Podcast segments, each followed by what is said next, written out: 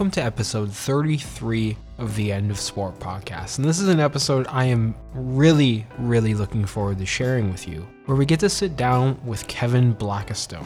You're probably familiar with Kevin's work as a national sports columnist at the Washington Post, and you've probably seen him as a regular contributor on ESPN's Around the Horn. But what you might not know is he's actually a published scholar and he's a professor of the practice in the Philip Merrill College of Journalism at the University of Maryland, where he teaches a number of really, really interesting courses on sports reporting, but also a course on sports, protest, and the media. So, in this episode, we talk about a variety of things stemming from his own experiences um, in the sports media complex, to the unfolding social and political upheaval that we're seeing all around us, to the problems with the cultural appropriation of indigenous imagery, to the place of college football in relation to higher education and its and the tethering of athletic labor to education. So we really touch on a number of really really important topics in this show. So I'm really excited to share with you. As always, if you're enjoying the show, please feel free to like, share, or leave us a review, a review on Apple Podcasts or Google Play. Um, feel free to reach out to us on Twitter or Instagram at End of Sport Pod. Send us an email at theendofsport at gmail.com or check out our newly launched website at www.theendofsport.com. So, as always, enjoy the show.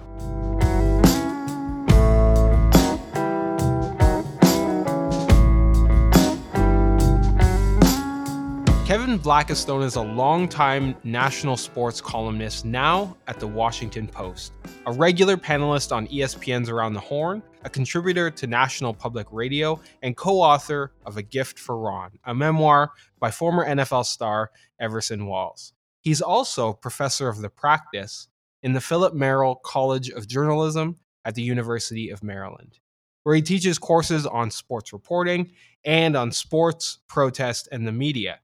Kevin, it is truly a pleasure. Welcome to the show. Thank you very much for having me, Derek. Listen, we always start off our podcast with the question um, because we kind of have guests all over the world coming onto the show, just of how you're dealing with the pandemic in Washington, D.C., especially with the kind of added layer that we're we're like talking about a pandemic through the lens of a massive social upheaval against you know police right. violence, racism, and white supremacy. So just how how are you doing? Well, you know, I have a uh, I have a small family. I have a uh, uh, a rising fourth grade daughter in the house, um, and uh, it's been you know it's been it's been trying um, mm. because uh, school uh, obviously got shut down um, back in March. Everything all of a sudden went online.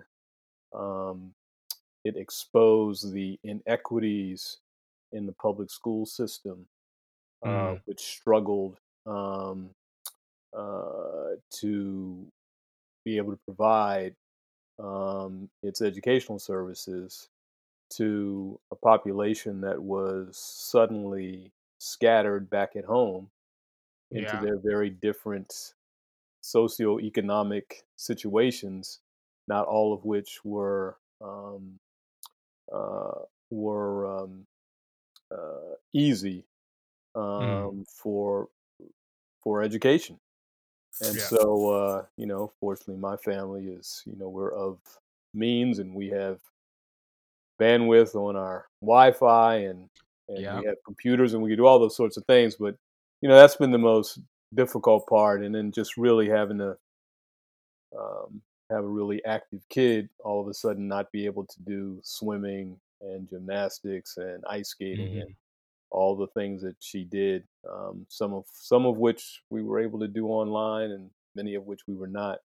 Um, but we've you know we've we've made the adjustment. Um, uh, my partner, her mom, works at uh, the National Institutes of Health, so she's had to make some huge adjustments. She's the chief of pharmacy there, and um, mm. what they're dealing with. And so, yeah, we've all made these, um, you know, all made these adjustments and tried to. Um, uh, I know people have, have, used the word "get back to normal," um, but I don't know that there is that. You know, and maybe the most interesting thing that my daughter said to me um, uh, at, at, one point was we were we were heading out the house and we were putting on our mask, and uh, and she said to me she didn't want to get used to having to put on a mask, which I thought mm. was kind of. Um, yeah. She's cool for now, but she's looking forward to that time when uh, we won't have to won't have to do that. But you know, mm-hmm. yeah, I think you you have a really good point that like there is normal is gone, and even if we do get back to something that resembles normal normalcy, right. it's going to be completely different. different. Yeah, I, I don't really see like the plexiglass and the the all the stickers on the ground actually going away anytime. No, uh, no, and, not, I don't even. I'm not sure. No, and I don't even see the mask going away. I mean, I think no. You know, if we for anyone who's ever traveled to uh, China in particular, um, uh, you know, you see masks there. It's yeah. it's a normal piece of fashion, and I think that's yep. just what's happened here. Yeah, it wouldn't be a bad thing because no. like these, we don't know where these things come from, and the time, and by the time we do, we have no idea what to do with it. And this exactly. is a perfect example. exactly. So I can, yeah, I can, I can get with that, I guess. Yeah, yeah. Listen, we have so much to get to. Obviously, we're bringing you on the show because of your vast history um, working in the sports media field um, and in teaching young journalists of the of the future you've written so many pieces that I would consider to be culturally and socially relevant, and they sort of transcend the sporting world in general. And you've been like sort of long been interested in writing about the cultural relevance of sport far beyond athletics.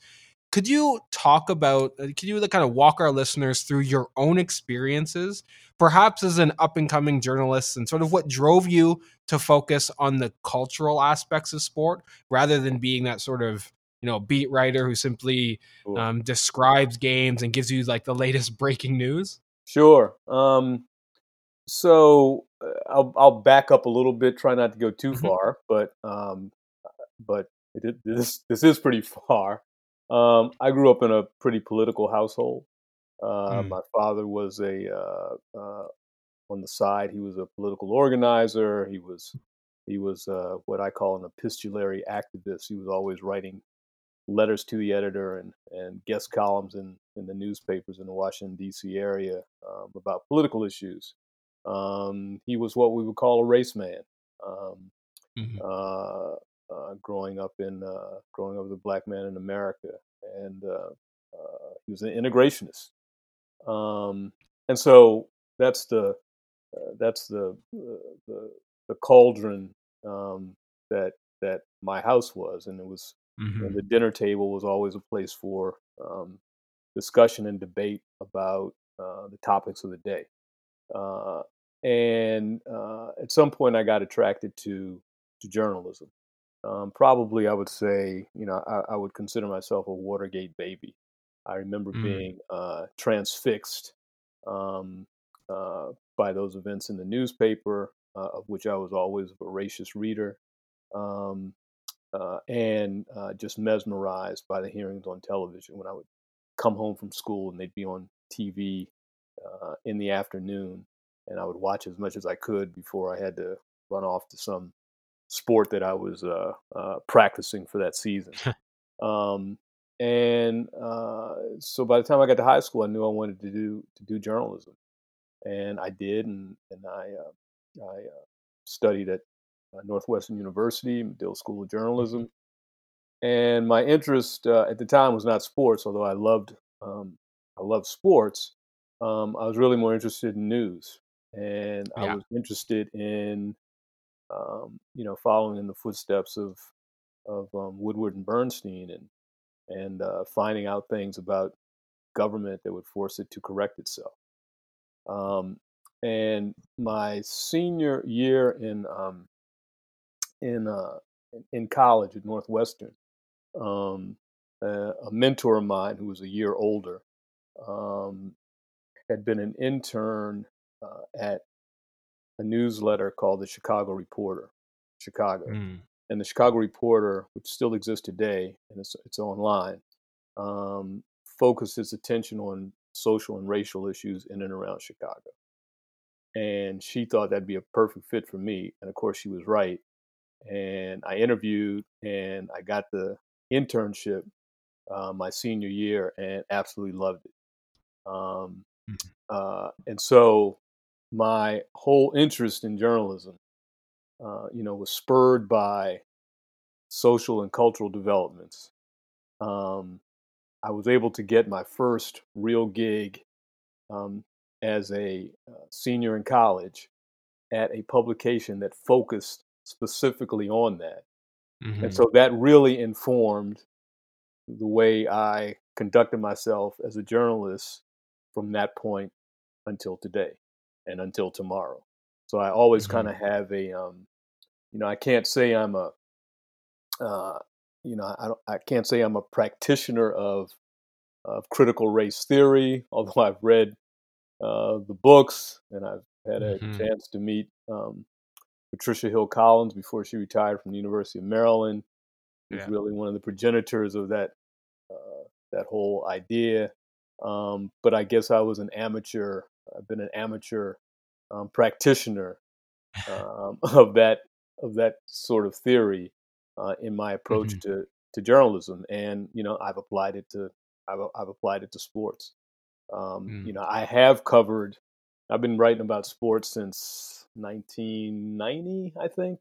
I think the mm. last um, my last full time news story was covering Nelson Mandela's tour of the United States after he was uh, yeah. sprung from Robin Robben Island, and uh, uh, so you know I've always I always challenged myself to try and look at sports differently. I've I've covered the games. I've you know, I've written about who's the mm-hmm. best player, what coach should be fired, and it's been a, it's been a it's been a blast. And I remember being you know one of the most fun uh, weeks I had in, in sports was covering the World Basketball Championships in Toronto in like 1994. Mm. I want to say it was it mm-hmm. was it was a great event. So I've I, have i have done that, but um, you know I think the world is finally catching up now as to the importance of sport um, within the fabric of society. Yeah, uh, like I would say that you are amongst the, if not the most critical mainstream sports journalists that I've read. Um, you're you're unwilling to sort of budge in your own convictions. You're you you are constantly bringing that lens of um, racial and social equality to your work. Um, and I commend you for it. But I'm also one of the things I'm really interested to get your your store or, or your thoughts on is how do you negotiate that that being very critical of of mainstream sport with uh, call it fandom or like you, mm-hmm. you spoke earlier that you have um, a, a, young family who engages with with sport and you grew up a sports fan like how do you navigate that line between fan and being a critical kind of um, vocal observer of it. Sure. Uh, well, sometimes it just has to be extremely deliberate. Um, I have joked mm. with a mm. friend of mine sometimes when we watch a game, I, I say, all right, let's do this uh, without polemics. but it's, but it's, you know, but it's, um, uh, but, but it's hard. Um, you know, I, I would say that, uh, I I forced myself to do that, and and now it's really natural. And the reason I say I force myself to do that is because as a black male um, journalist, and I point out the gender part only because we're talking about sports right now, and it is mm-hmm. so dominated by black male. Yeah. Um, that if I were to think of what is before me only as most of my colleagues do, that I would be doing a disservice. Mm. Um, because to me, that would mean that I would be just be doing what everybody else is doing, and I wouldn't yeah. be, I wouldn't be, uh, I wouldn't be giving a, a different thought to and a different analysis to what's before me. I wouldn't be given a racial analysis to it. And I think that's mm-hmm. I- important.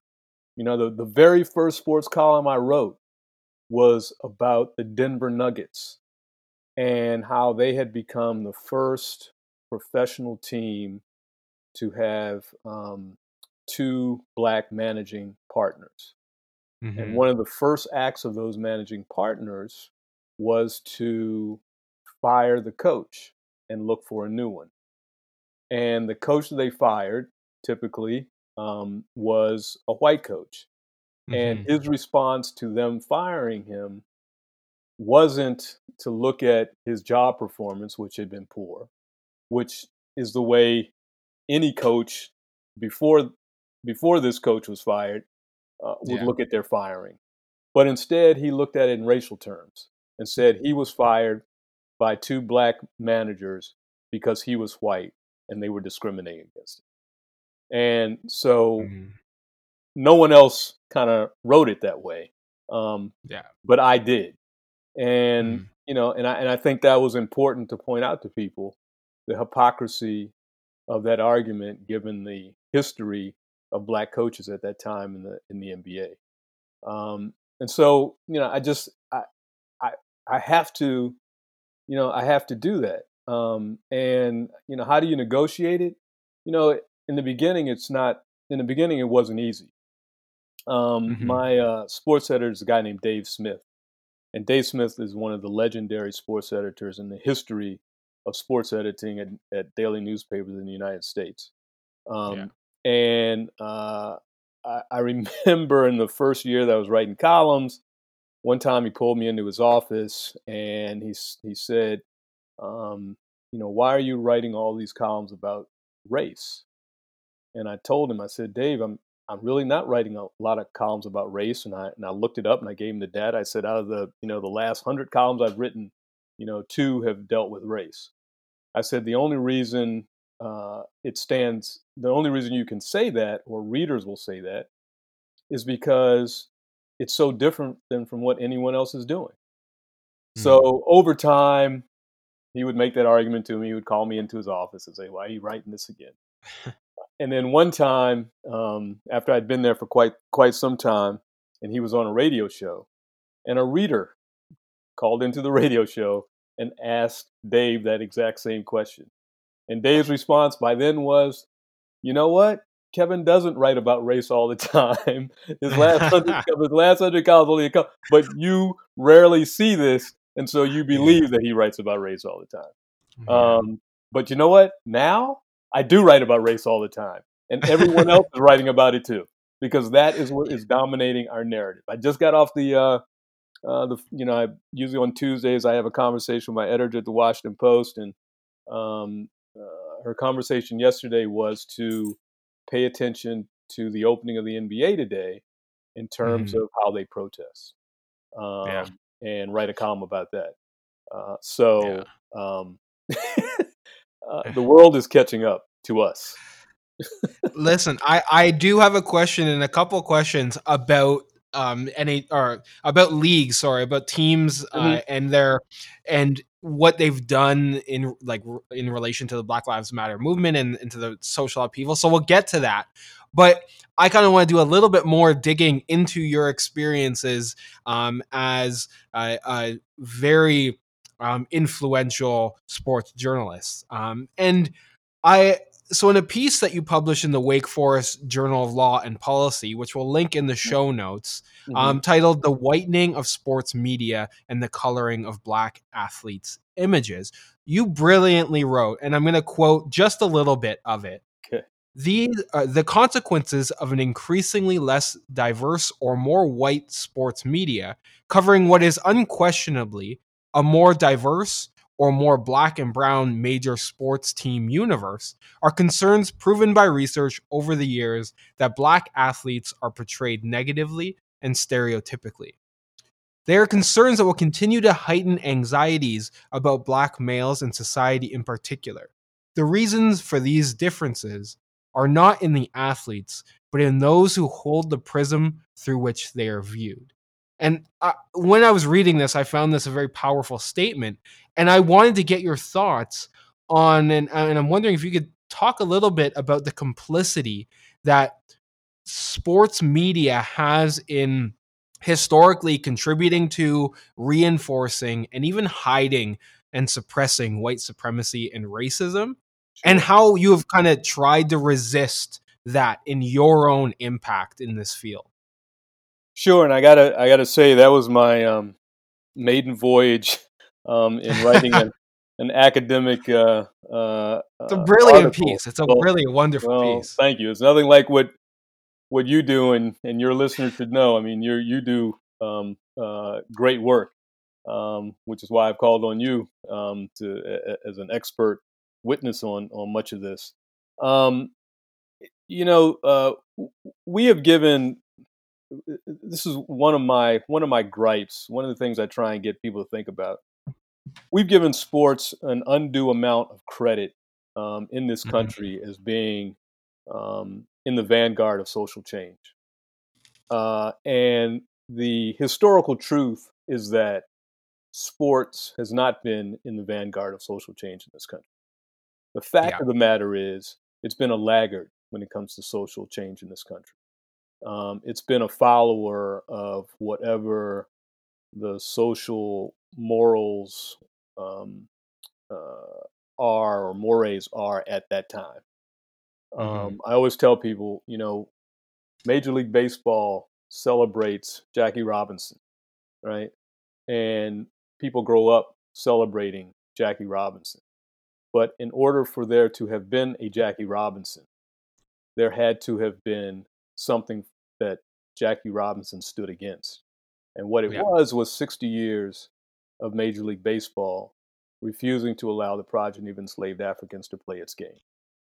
Um, and that's what needs to be uh, remembered, recalled, dissected. Um, and uh, but you know we've created this myth. You know we we we are myth makers in sports, and we've mm-hmm. created this myth um, about the Jackie Robinson um, uh, figure um, that is before us. Um, we have uh, done baseball service in whitewashing that horrific 60 um, year history where it was all white, where mm. it promoted um, white male masculinity and supremacy, um, where it was, where it degraded uh, the achievements of black men. Um, we've we've done its bidding. Um, when you look at college sports, I was just talking to uh, some folks at Radford University about this the other day. Um, but when you look at college sports, we have in the media, we have done college sports' is bidding for it in regurgitating this idea that the athletes who generate, once again, we're talking about black male athletes who generate all this revenue for uh, for for college sports um, are a class of people um, who are not deserving of the respect as laborers, as employees mm-hmm. Mm-hmm. Um, that they are um, in this college uh, athletic industrial complex. Um, we haven't asked enough questions. We haven't prodded enough. We have not been we have not been truthful. Um, yeah. And so I think that's that's really that's really important. And so it's incumbent upon me, uh, as a black man in this country, um, or as Haki Madhubuti, my favorite poet, would say, uh, as an African in a European setting, um, mm-hmm. to underscore all this mm-hmm. and to hold those institutions um, accountable and try to get them to uh, to change their positions. And I think the public needs to know that. And you know, it's a it, it, it's a it's a long battle, um, but I think people are far more conscious of that those issues now than they than they ever were before. Um, and so, so you know, how does one grapple with it? How how do I how do I balance that? Um, uh, I, I, I don't even think I balance it anymore. I, I point mm-hmm. it out for what it is. Yeah. Um, and uh, and I think people are finally starting to get it.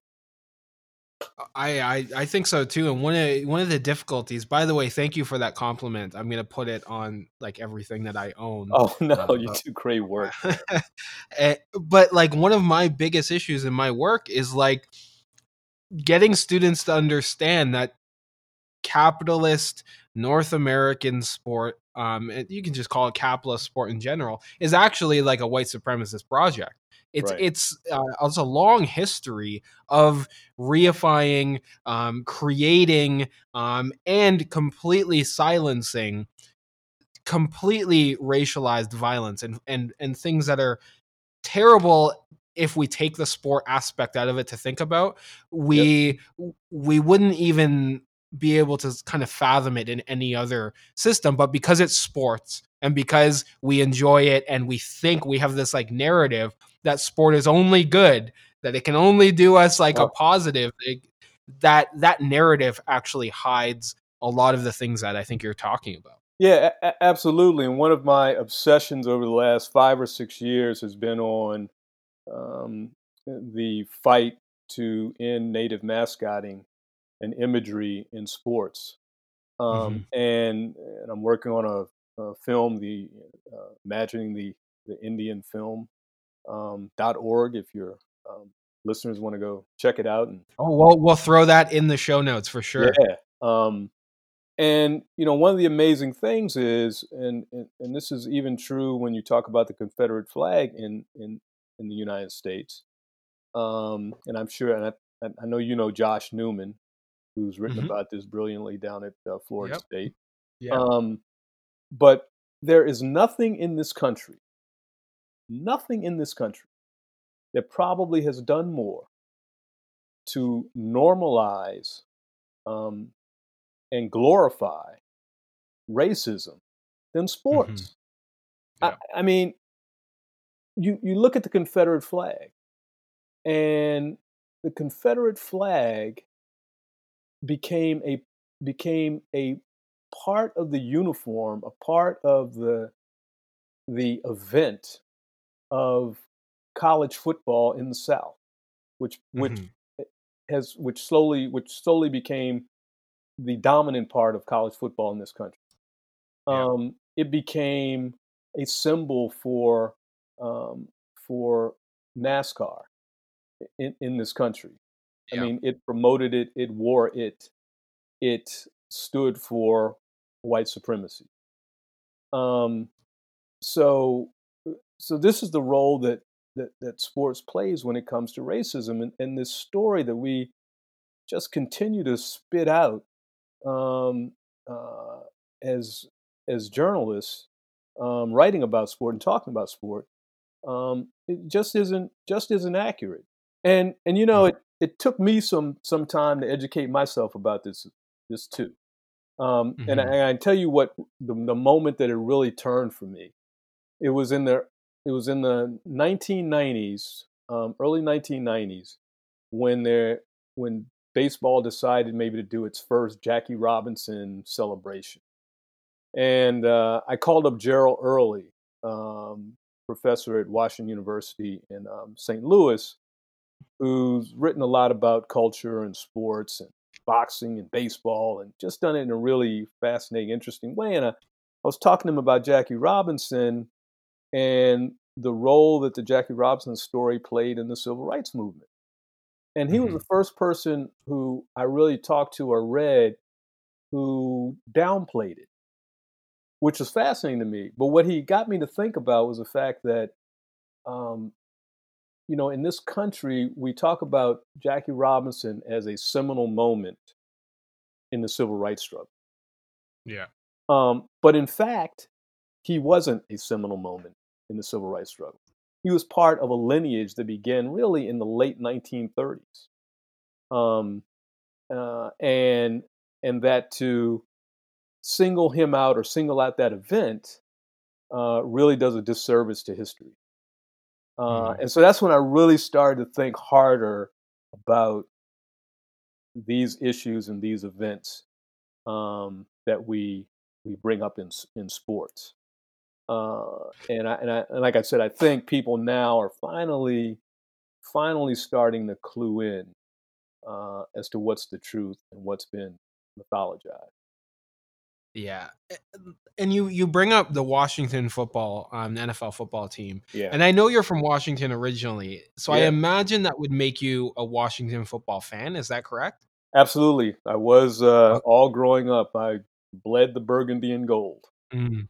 So so this frames my question um, because I want to get your thoughts on the whole Washington football team situation. I want to get your thoughts on, on and whatever you feel comfortable sharing sure. um, on Dan Snyder as sure. as a as a like person and as an owner and perhaps most interestingly and you just wrote about this and I, I, thought it was a really interesting piece the often ignored influence of civil rights leader john lewis on the erasure of that team's name yeah. which is a narrative i don't think many people understand or even like would make upon first glance yeah john lewis who is um, being uh, uh, funeralized memorialized today um, uh, down in uh, down in Atlanta. An mm-hmm. extraordinary event. Um, three presidents uh, speaking. Um, Jimmy Carter unable to be there because of illness, sent in a uh, his own uh, remembrance. Um, but um, John Lewis worked on 20 pieces of legislation or resolutions during his time in Congress dealing specifically with uh, Native American rights. Um, mm-hmm. And one of the um, most notable ones that did not become um, law was uh, a, dis- a, a, non disparagement act um, that uh, he worked on when he first got to uh, Capitol Hill with Suzan Shown Har- Harjo, herself um, a civil rights icon in this country, uh, particularly when it comes to Native affairs. She's um, she's uh, Cheyenne and Muskogee, um, mm. and they worked on they worked together on that bill, which was the first time such a bill had come up uh, on Capitol Hill um, in this country. So yeah, so he played a uh, uh, you know he's played an integral role in um, uh, not just human rights and, and civil rights in this country, but particularly for Native people, for Native rights. Uh, mm-hmm. So, um, you know, I, I, I grew up here with this team, and you know, I never I never really thought about the name until um, until I was at the Super Bowl in 1992, and when when Washington was playing Buffalo, and it was in Minneapolis, which is a um, heavily populated Native area, and there was a there was a big protest against the name, and I had never never seen anything like that before. And that's when I first um, started to to think about the name being um, uh, being any sort of slur uh, against mm-hmm. Native people. And then some years later, when I was writing about a protest in um, in the Panhandle of Texas by the NAACP against um, a high school out there that was drenched in um, Confederate imagery, and uh, the NAACP was tired of having its black sons um, score touchdowns and and baskets for the uh, uh, for the sports teams out there. They they mm-hmm. wanted they wanted the, the, the school to um, uh, to get rid of all that Confederate imagery, stop calling themselves the rebels, stop flying the Confederate yeah. flag. And I thought to myself, this is the exact same thing the Native folks were saying in Minneapolis. Yeah. Um, and so I started, it started to resonate with me. And I started to write a little bit about that conflict and how conflictual it was for me. And then I slow, I started over the years to try not to write the name and try not to say the name. But when it's so ingrained in you, it's really, really hard to do, right? not only is it ingrained the power in of sport narratives. it, it's like it, it's the power of that fandom right? It is. It really is. It is so yeah. so strong. And um you know you you you know you are you're steeped in it uh mm-hmm. from as as young as you can you can remember. So yeah it was a, it was it, it was hard to do but um uh but i you know i finally got there and uh uh and um, in 2014, with a, a, friend of mine, we started we started to we decided to try and put together a film documenting um, what we thought was eventually going to be um, the overthrow of these of these names and, and why that's yeah. important. And uh, and you know the interesting thing about the Black Lives Matter movement in the past few weeks um, and how it uh, eventually engulfed the football team in this in this city um, mm-hmm. is that you know there's a it, it, reminds that there is a long history um, of struggle um, by Native people and by uh, the project of enslaved Africans in this country. It goes back to the Revolutionary War, where mm-hmm. there were significant numbers of Native people and significant numbers of of Africans who sided with the Brits um, because the Brits were going to one uh, for Native people, we're going to get the colonialists off their necks, and for enslaved Africans was promising to end slavery. and mm-hmm. so, as far back as then, um, you know, we had um, we had some synergy, and I think yeah. that's kind of what that's one of the, the reasons that um, you know I've really gotten involved in, in where this story is today. Yeah, a couple weeks ago, actually, on the day um, that the Washington football team ultimately decided to change their name, we had Jacqueline Keeler um, mm. on the show, co-founder of Eradicating Offensive Native uh, Mascotry, mm-hmm. and she also credits Black Lives Black Lives Matter with like being an impetus for this massive political and social upheaval that we're seeing against sports uh, sports teams names and and indigenous appropriation and all these things that we're seeing actually extend into Canada too. Right, um, right. The Edmonton CFL team changed I their name, that. which I'm I'm grateful to see all these things, and and this is one of the things as a Canadian that we tend to downplay. We tend to think like the only negative things come from like our southern neighbors. Like right now, it's like we're gonna get COVID nineteen from from United States, right? But like the, this is an example of one of the positive things that can come out of being so culturally synergistic with with the United States.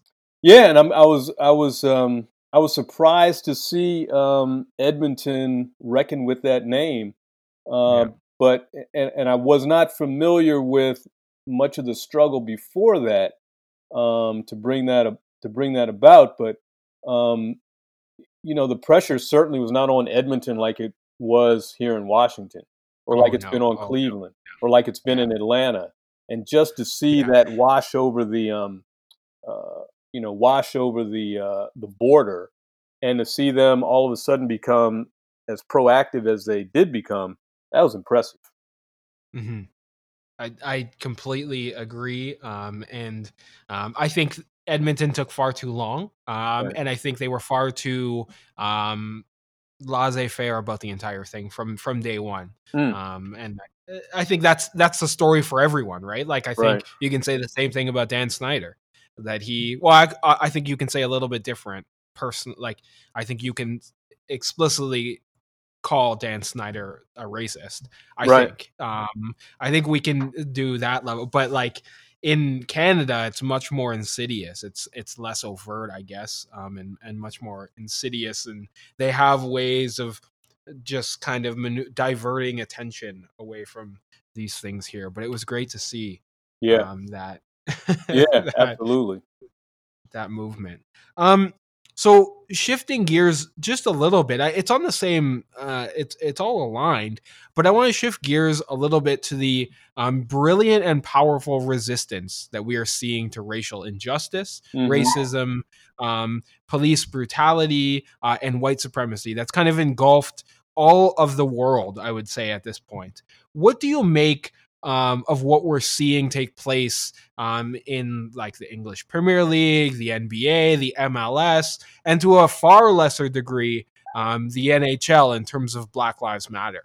So, um, you know, one thing about this is it's obviously being driven by uh, by black male athletes, right? Yeah. Um, because this is um, uh, this started with police lethality against um, against black men.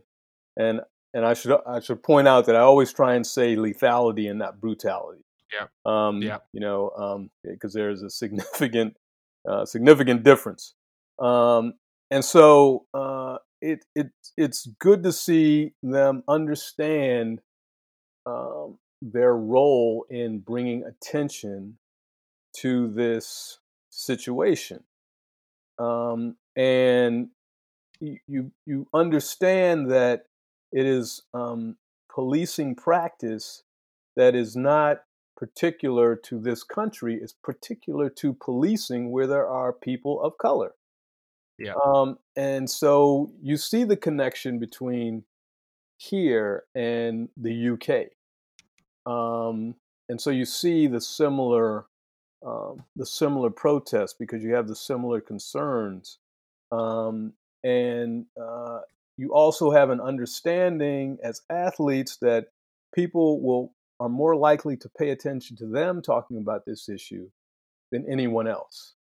Mm-hmm. And that's mm-hmm. one of the interesting things to me about sport. And I know you've studied this, written it, um, and folks in your in your genre, and you make these points very clear um, about the connections between um, politics and sport, and how sport is an undeniable platform that you can take issues that no one else pays enough attention to, put it on a sports platform, and everybody pays attention to it. And not only does everyone mm-hmm. pay attention to it, but you can't turn away from it. Um, mm-hmm. And sports can't turn it off because the minute they try and turn it off, it heightens the issue. Mm-hmm. Um, it it it it makes it um, it makes people wonder about how important this issue is if someone is trying to um, stifle the information, um, stifle this this resistance. So mm-hmm. I'm um, on the one hand, I'm I'm very very I'm very very happy to see it. On the other hand, um, I'm concerned about the different degrees to which we see it. Yeah. Um, in some places, it's been organic in the NBA, it's been it's, it is it's, it's by permission, and so mm-hmm. I, I wonder if if you ask for permission for your protest, is it really still a protest? Yeah. Is it really um, just as strong, um, or have you allowed it to be co-opted? By... we're seeing we're even seeing some some NBA players coming out being like, I, am not engaging with this because there's rules. Exactly, exactly. Yeah. I think you know Jimmy Butler wanted yeah. to have no name, yeah. and that became this thing that he was going to have to negotiate. Um, and you know we're we're we're remembering John Lewis this week. Mm-hmm. Um, you know John Lewis didn't negotiate um, protests as a freedom rider. Mm. You know they negotiated what they, what they wanted as freedom riders. Um, and so, and so to me, this is, you know, this is really problematic. We saw it in baseball uh, when it opened up the other week, um, where everyone knelt, but not during the national anthem. Yeah, we have to be careful at this at this moment. Yeah, um, yeah. I think that's what all this all this kind of underscores. So I have a little bit of a follow up. I was kind of leading in the in the question, but I, I wanted to get your thoughts specifically on the NHL. Mm-hmm. Um, and I know you, you you might not be like following the NHL, but like they're starting up. Last night was like their or uh, a couple nights ago was their first right um uh, game of sorts. Yeah, like the the exhibition game or whatever, and they right. like did the most kind of flat response to um, to police brutality and to any form of resistance and rebellion against what's happening. Where they didn't kneel, they there was very there was no Black Lives Matter imagery anywhere. They simply like stood next to each other and linked arms.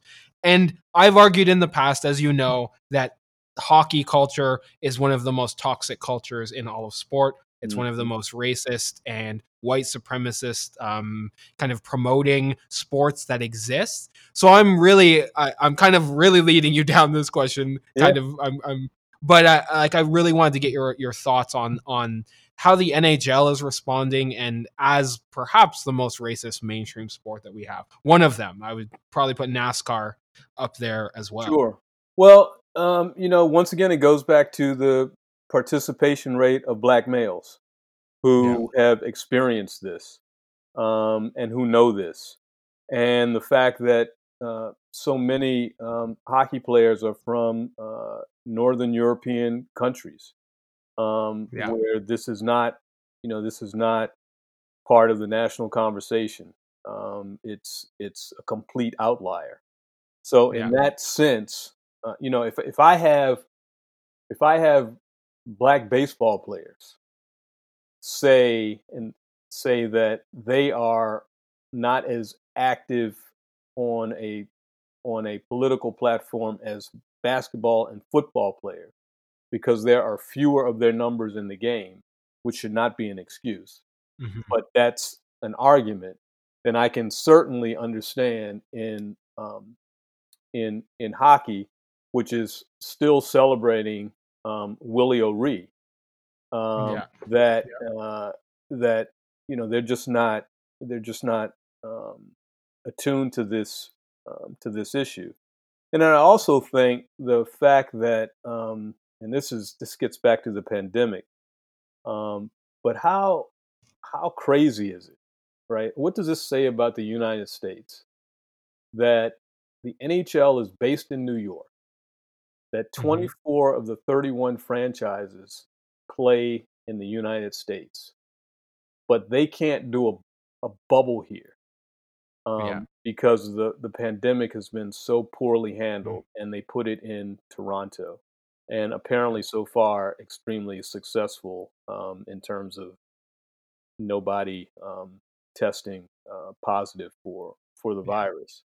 Uh, but in putting it in Toronto, even though Toronto has had its racial problems, Oh, um, absolutely. right? Um, it is it is not penetrating that bubble. It has not been allowed to penetrate that bubble. There is no one within that bubble who is thinking about this this issue um, Mhm. because it has not impacted um, the game. Uh, in fact, one could argue, back to your point, that when it comes to uh, racial violence, the the most racial violence that's been experienced by the NHL has actually been on the ice, Yep. right?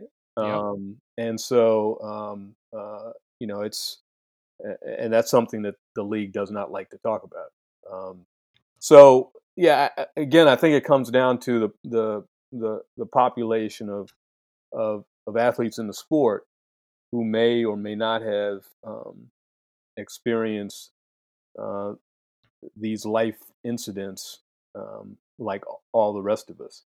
I mean, because because one one thing that's that's that's hard to to find in uh, in America is a black man who has not had an unpleasant encounter, um, completely unnecessary with police.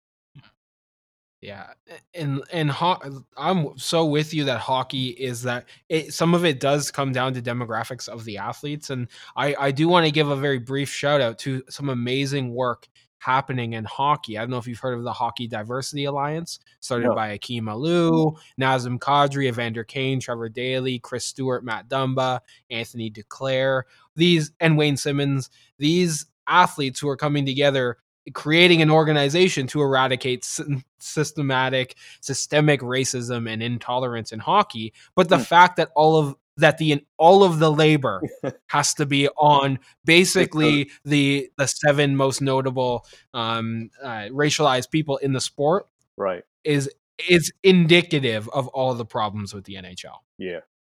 Yeah. yeah. The NHL has really got to um, um, they really got to change their uh, their approach to this. Um, Yeah. You know, their big their their biggest idea has been diversifying the game. Yeah. Um, but uh, in part, if you're going to diversify the game, um, you need to clean up that imagery, uh, and you Yep. need to get uh, engaged in issues beyond the ice. Yeah, you need you need to change that narrative in your culture, Yep. in your culture of hockey, and and I don't I I I agree with I think the NHL does not even understand that to be Right. a problem or an issue. Now you you did mention um, so we've talked about a lot of the the men's professional sport, but you've written on some of the overlooked political statements made by athletes who've not received some of this like widespread attention, and I'm thinking here of players obviously like Colin Kaepernick or Michael Bennett, who was right. on the show, that they received a lot of attention for these things. But in June, you wrote a piece telling the story of how um, former WNBA player and now coach Rebekkah Brunson and her Minnesota Lynx teammates were taking a very public stand against unchecked police lethality, as you point as you point out, against black men before Colin Kaepernick sort of famously took his knee.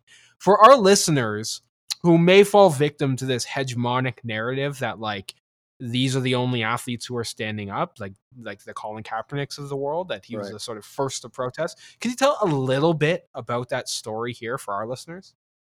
Sure, and you know, and it's and let it be no surprise, right, that women are um, are so often overlooked. Uh, you know, I, have I've asked people before um, a question about the Black Lives Matter movement. I say, who started it? Who runs it? And mm-hmm. they will wonder for a minute, and they'll say DeRay McKesson, because that's mm-hmm. who they see, and he's yeah. memorable because of the blue vest.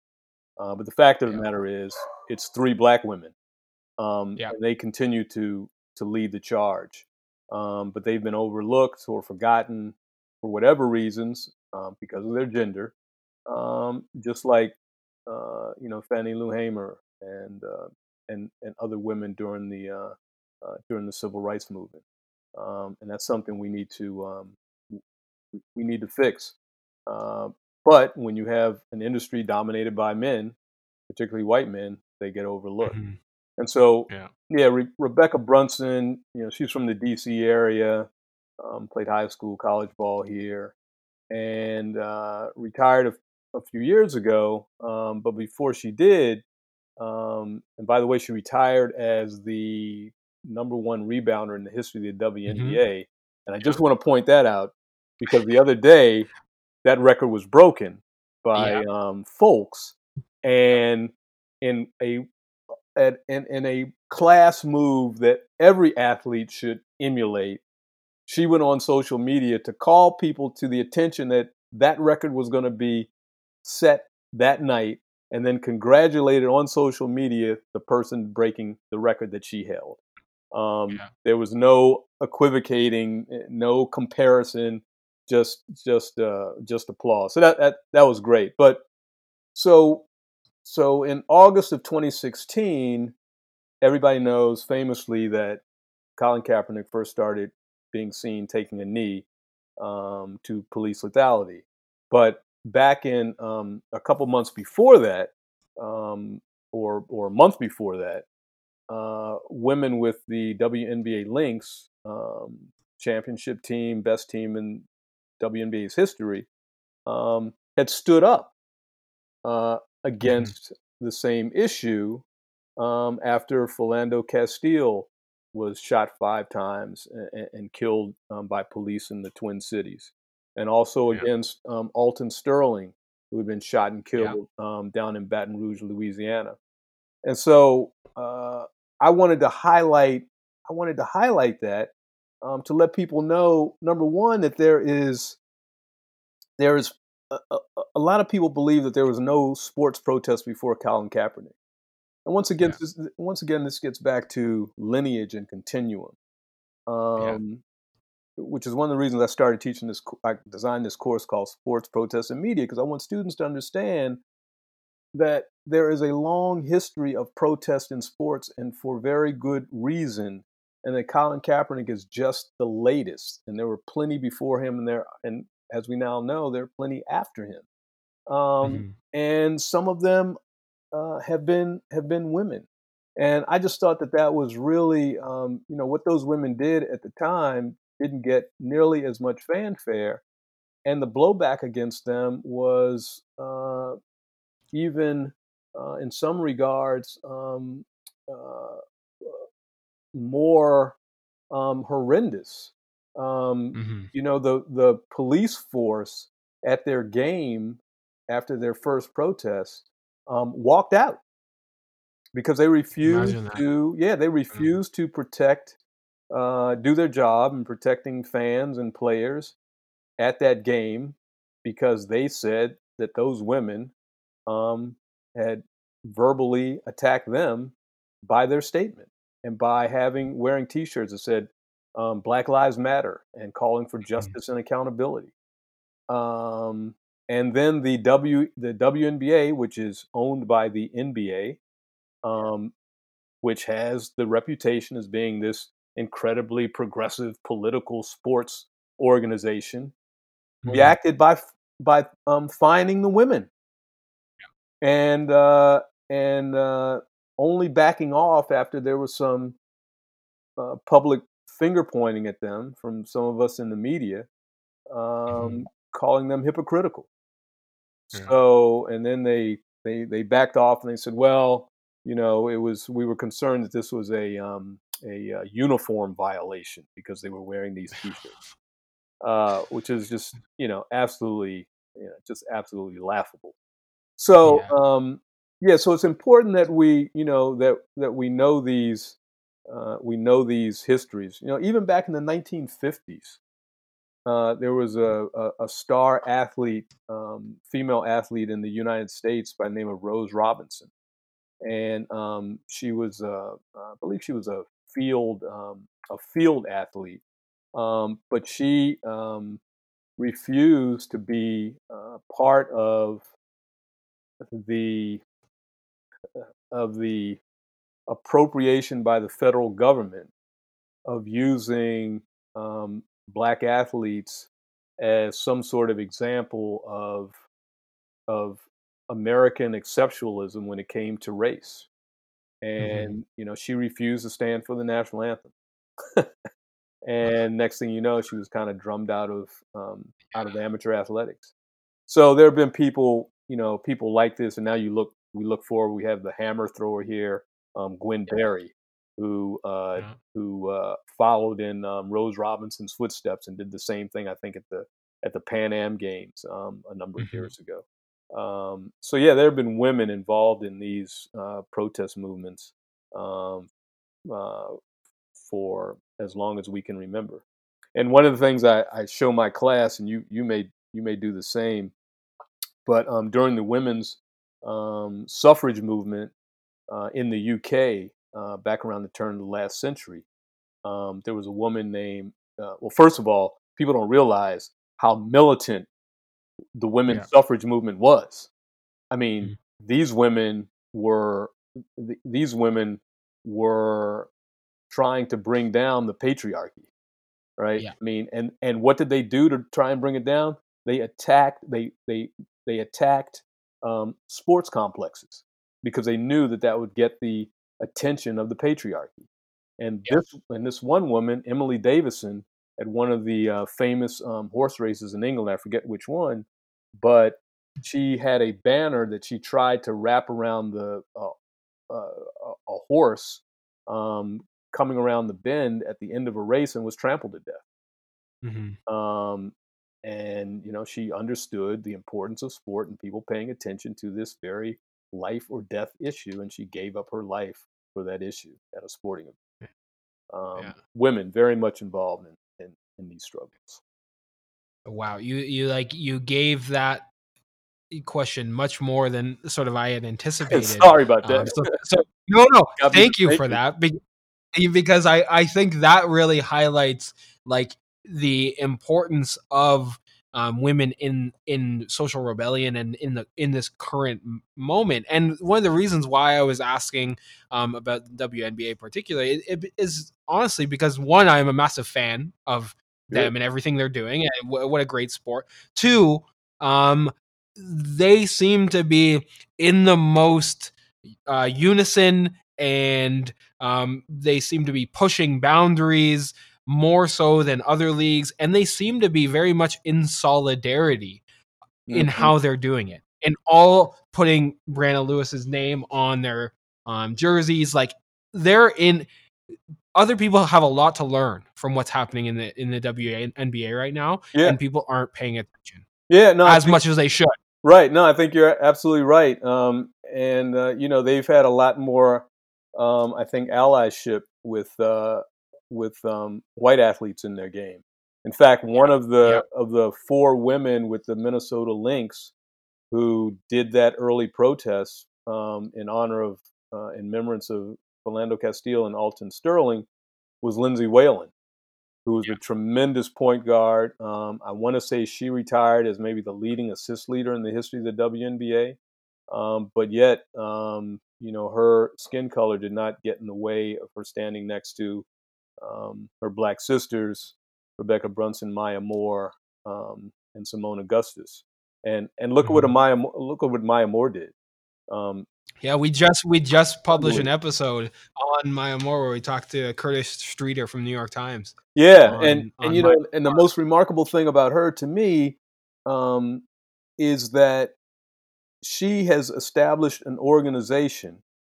Um, I forget the name of it, but she is trying to. Her, her goal is to get people to understand the importance of the electoral process when it comes to um, uh, the election of prosecutors in this country Yeah, um, yeah, because they are the source of prosecutorial um, uh, injustice, and Mm-hmm. uh, so she wants people to, to be involved in that.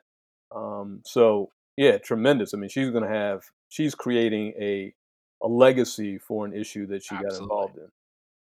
Absolutely. In full solidarity here on that show for everything that these athletes are doing, in spite of the fact that they are quite literally putting their livelihoods on the table Yep. every time they do it. So, full solidarity from us um, to them. The last thing I'd like to talk to you about, Mhm. I, we've, we've been here for a little while. I want to take too much of your time. No. I'd like to talk a little bit about college sport and college athletics um, in general. Yeah. In, Ju- in early July, um, so just a few weeks ago, you wrote a piece for the Washington Post suggesting that it's time for black athletic laborers to demand new ground rules that coaches and teams must understand those athletic laborers not as cogs in a billion dollar NCAA machine, but as citizens and as people. And we are fully on board here at the end of sport with with that take. Um, we've written we just published a piece in the Chronicle of Higher Education calling for this exact um, thing. Well, something a little bit a little bit different, but Yeah. we're calling for us to completely rethink higher education and athletics within that system of higher education. Could I get your thoughts on the NCAA's return to play protocol and what is happening right now as athletic laborers all across this country learn to or return to, and I'm using scare quotes here, voluntary um, workouts.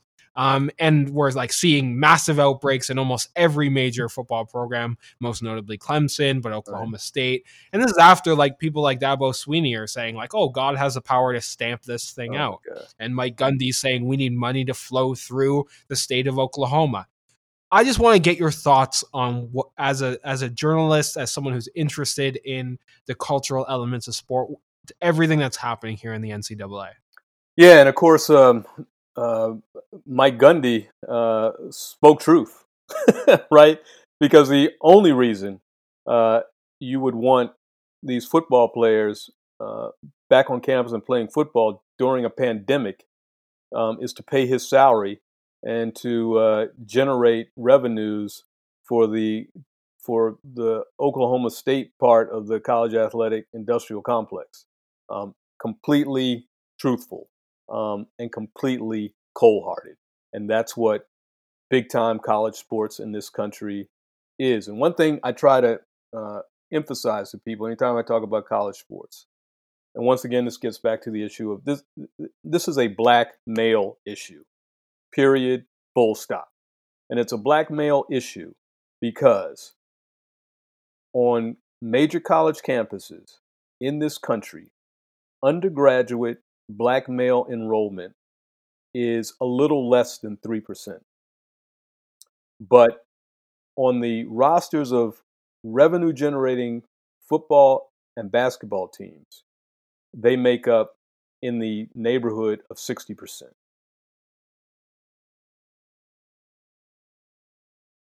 Which means that if you're just walking across a major campus in this country and you bump into a black male, chances are that that black male is there to generate revenues for the uh, athletic industrial complex rather than be educated, which is ostensibly why everyone on a college campus is there in the first place, at least for students.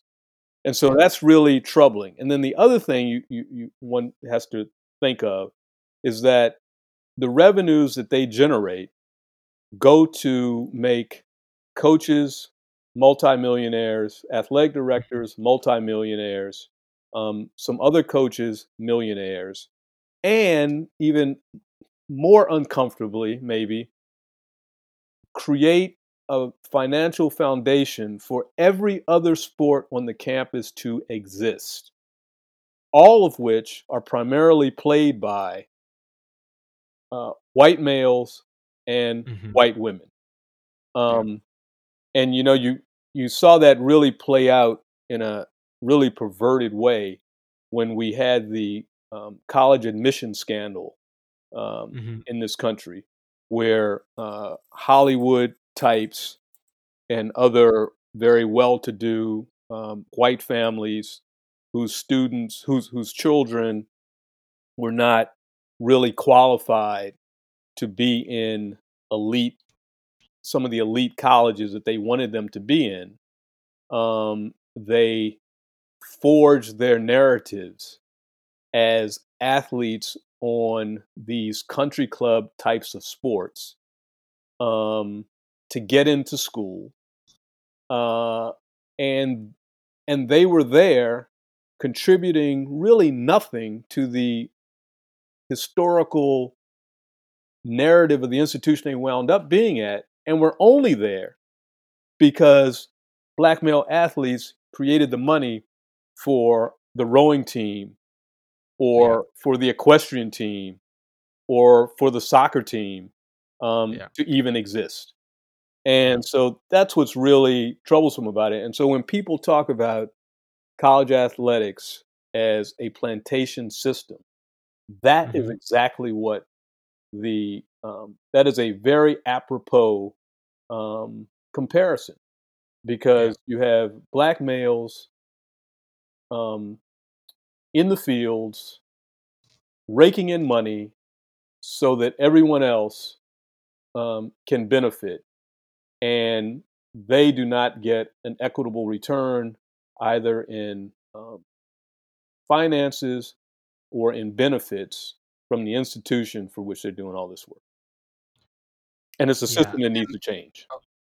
Absolutely, and and so we we've talked Stanley Eitzen and we've talked we've talked Dr. Harry Edwards, and and the work that they're doing to like make this a narrative that makes that resonates with people a little bit more.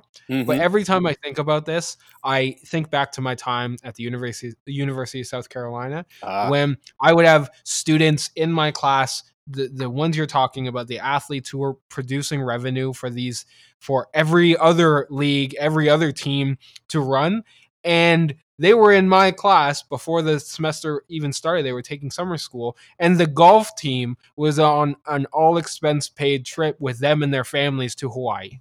wow. And wow. Yes.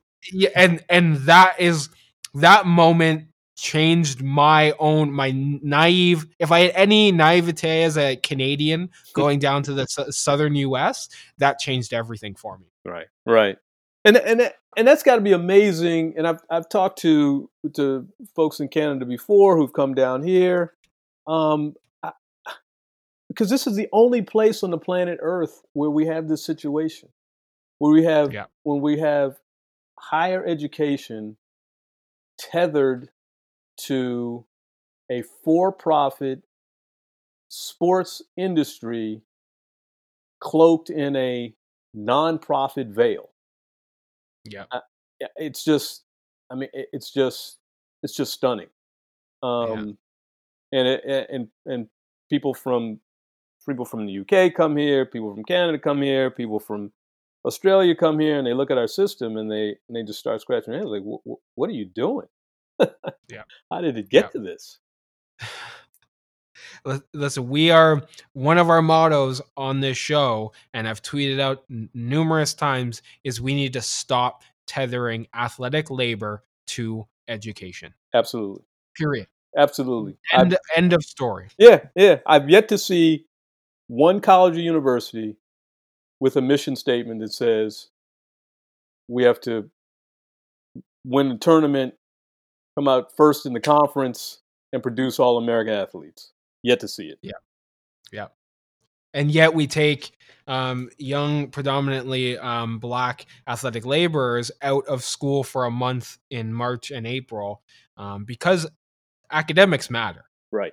So we just take them out of school. Um, so I have I have a very succinct question for you. Um, do you think it's time to end college sports? Well, no, I don't think it's time to end college sports. But what I've long argued for is it's time to create a new, a, a completely new structure for for college sports.